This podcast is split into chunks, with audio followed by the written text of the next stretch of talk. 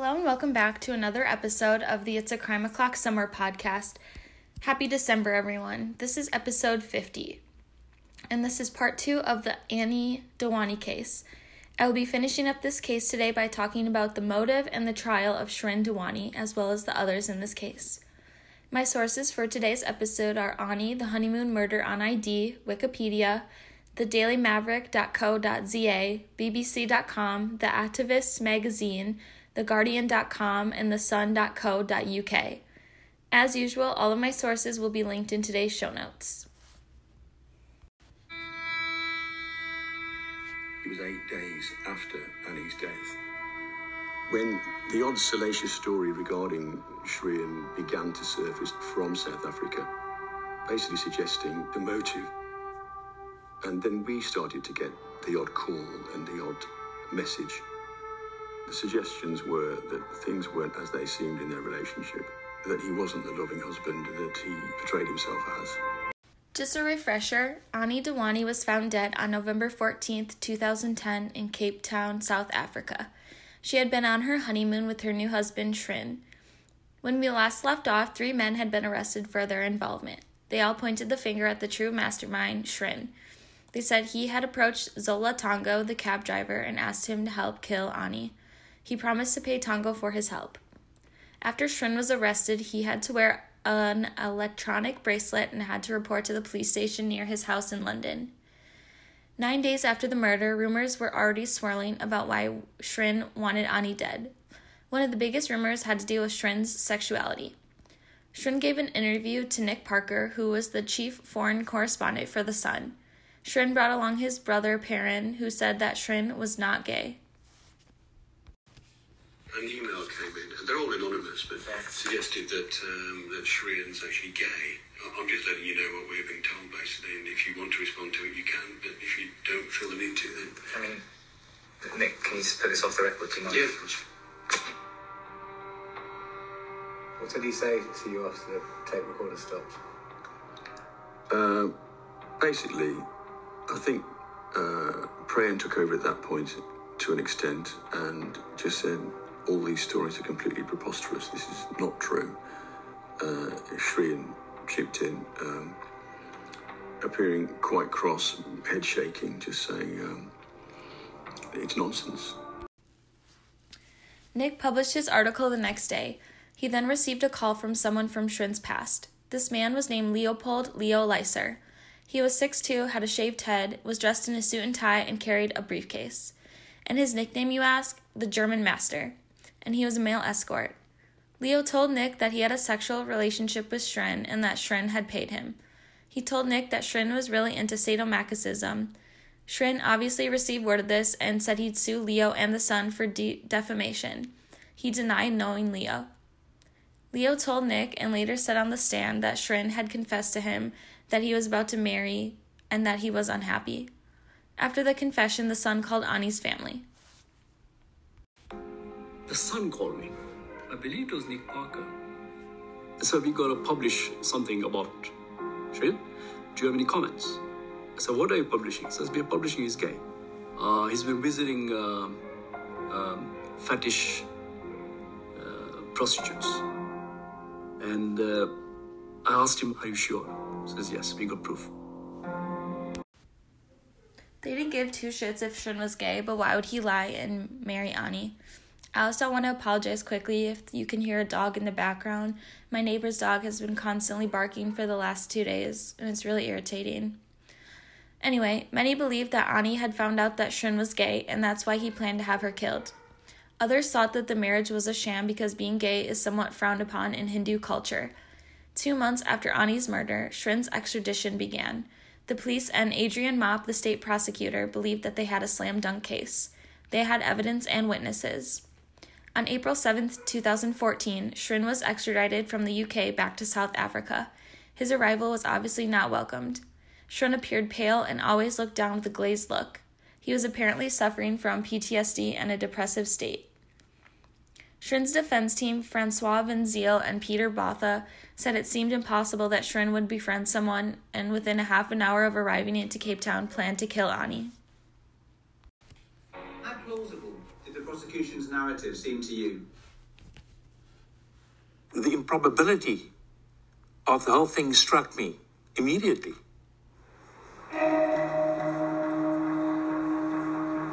Devon and his wife arrived here on a Friday afternoon. They've never been to Cape Town.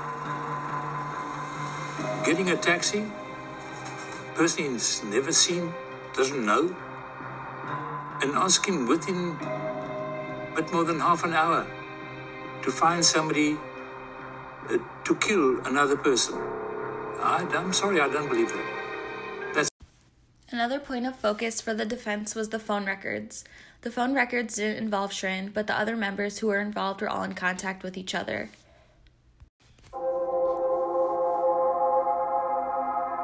You try and establish what the truth is, what happened. That's your duty. That's your duty to the court.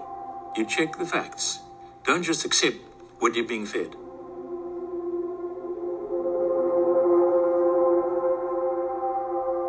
We correlated the CCTV footage, the cell phone records, and the landlines that we had on a spreadsheet from the moment that the Dewanis arrived at Cape Town that Friday till the Sunday morning. And we plotted every call and on, on a timeline by the minute. Uh, we could show that he was very much involved that evening when this was going down. He was phoning Tongo, he was phoning Qwabe.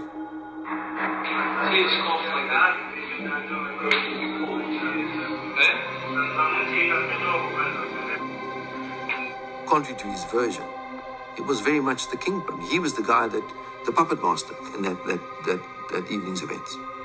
They said that while Shrien was on trial, the middleman, Monde Mbolombo, was granted full immunity. He said he didn't know why he did it, but obviously isn't proud that a woman ended up dead. Zola Tongo was sentenced to 18 years in prison. There's a large debate about who the real shooter was. Mngeni was the only one who went on trial. He was found guilty and sentenced to 25 years to life, but he died in prison on October 18, 2014, from a brain, cancer, brain tumor due to cancer. Qwabe was also sentenced to life in prison. It's now believed that Qwabe might have been the real shooter. After his arrest, Qwabe told the police that he had gotten rid of some yellow leather gloves. Shrien told the police about these said gloves. The gloves were tested for gunshot residue after they were found and it came back as positive. Now we will get into the case against Shrien Dewani. Anni said that they Anni's family said that they try to think of all the good things about Anni every day, but that sometimes it's spoiled by the case. Under the South African court system, they didn't have to prove why he had Anni he had Anni killed, but the compelling case had to be explained. Shrien pleaded not guilty to all five counts, which were conspiracy to commit kidnapping, robbery with aggravating circumstances, murder, kidnapping, and obstructing the administration of justice. Shrien and his defense now had to explain why he pleaded not guilty. The number one focus was obviously about Shrien's sexuality. And now the clips I'm about to play are all reenacted. Milady, we have prepared a detailed plea explanation and I beg leave to read that out on behalf of the accused. I consider myself to be bisexual. I've had sexual interactions with both males and females.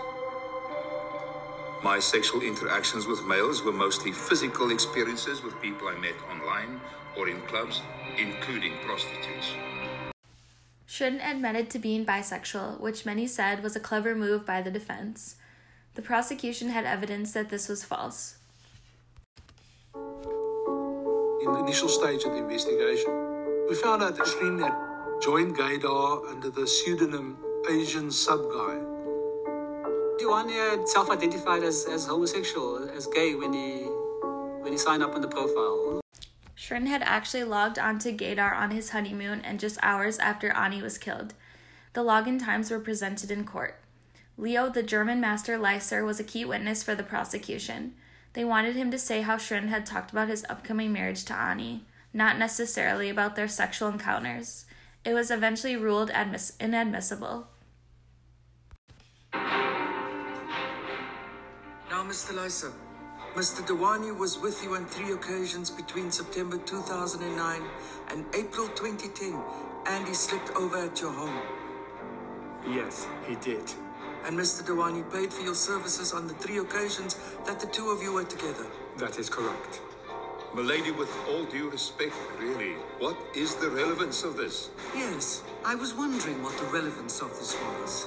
Milady, the witness is going to be testifying about a conversation that he had with Mr. Dewani of a personal nature, establishing motive on the part of the accused.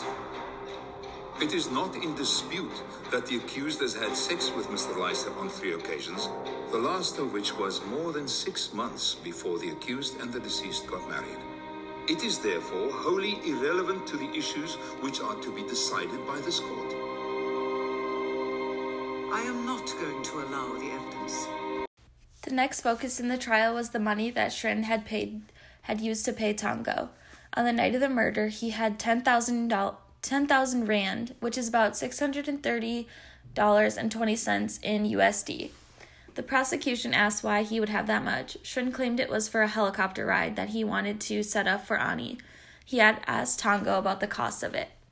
It was the first time anyone had heard about Shrien planning a helicopter ride for Anni.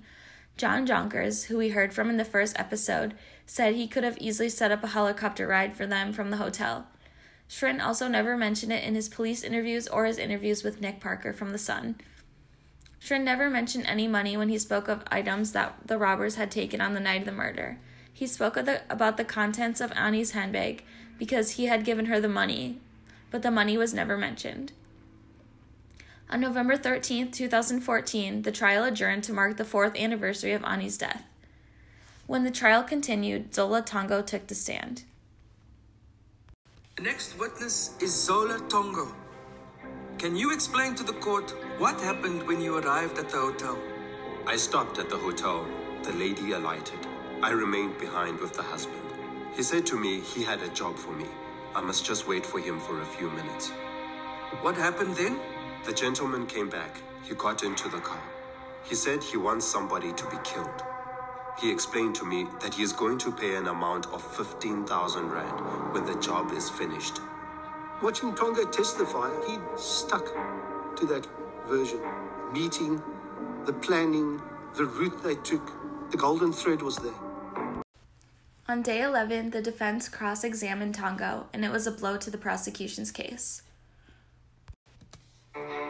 Mr. Tongo, did he tell you on Friday that the job had to be done on Saturday? That is correct, my lady. And did you discuss where and how he was going to pay you? I don't remember us discussing that, my lady. But payment was important. Did you ask him, how are you going to pay me, when, and how? As I've already said, uh, I, I can't remember us discussing that. The more he talked, the more he contradicted his original story. On day 23 of trial, the defense applied to have the case thrown out. If the case was thrown out, Shrien wouldn't be able to be charged or tried again. He'd be a free man. Anni's family was nervous. It was like, how can it be a trial about him and he doesn't have to stand up and describe every second of what's happened? It would be a terrible development if we and the people of South Africa are not afforded the full story. I wanted to hear him say it. I wanted to see it in him when he was saying it. Tell the world I didn't do that. Tell the courts I didn't do it. Just tell us this is what happened. The judge returned with her decision after two weeks of looking over both sides of the case. Shrien was found not guilty. She said Tongo was the only link and that she couldn't tell where the lies ended and the truth began. Anni's family was devastated.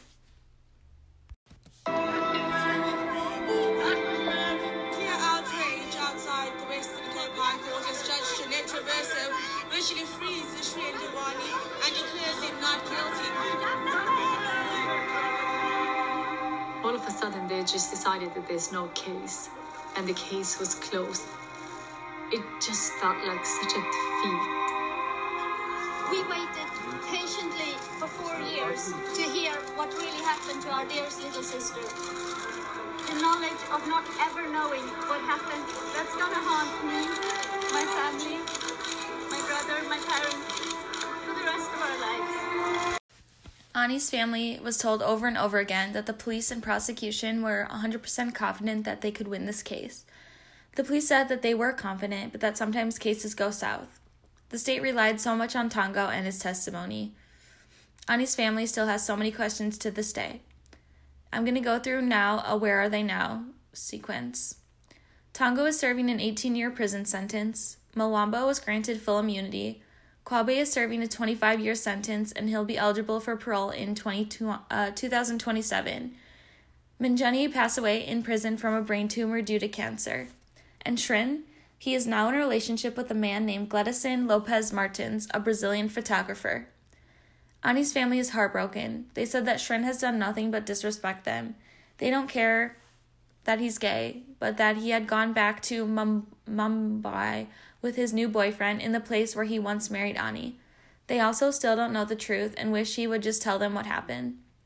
It's hard to know for sure what did happen, but I believe Shrien was involved. Why else would Anni have ended up dead? Plus, the surveillance footage of Shrien handing Tongo the money is pretty suspect. Shrien claimed it was to pay him for taking them around, but couldn't he have done that in front of Anni or Anni's father? There are still a lot of questions. I'd love to know what you think. My book recommendation for this week is Dead Girls Can't Keep Secrets by Chelsea uh, Ichaso. Summary An unreliable na- narrator, a camping trip, a girl in a coma. Someone knows what happened to Piper Sullivan, but will they tell the truth? A shocking new wilderness thriller from the acclaimed author of Little Creeping Things. Piper Sullivan was in a strange hiking accident last month and has been in a coma ever since. Her older sister Savannah can't pretend to be optimistic about it. Things look bad. Piper will likely never wake up, and Savannah will never get any answers about what exactly happened.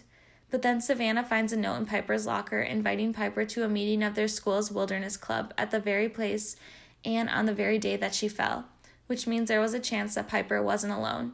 Someone might have seen something, worse, someone might have done something. But who would want to hurt the perfect Piper Sullivan and why? To discover the truth, Savannah joins a club on their weekend long camping trip on the same mountain where her sister fell. But she better be careful. Everyone in the club is a suspect, and everyone seems to be keeping secrets about the tragic day. And Savannah, she's been keeping secrets too. I was excited to read this book just because of the book cover, title, and summary. It really caught my attention, and the book was just as good. This and the case that I talked about for the last two weeks were full of secrets, so it's a great tie in. And in this book, although the characters don't make good decisions throughout, it was a full it was full of shocking revelations until the very end. I give this book a 9 out of 10. I hope you enjoyed this case, and again, I'd love to know your thoughts. Please subscribe to my blog, follow me on Instagram, buy me a coffee, rate, and review. I'll be back next week with an all new case and book recommendation. And remember, it's crime o'clock somewhere.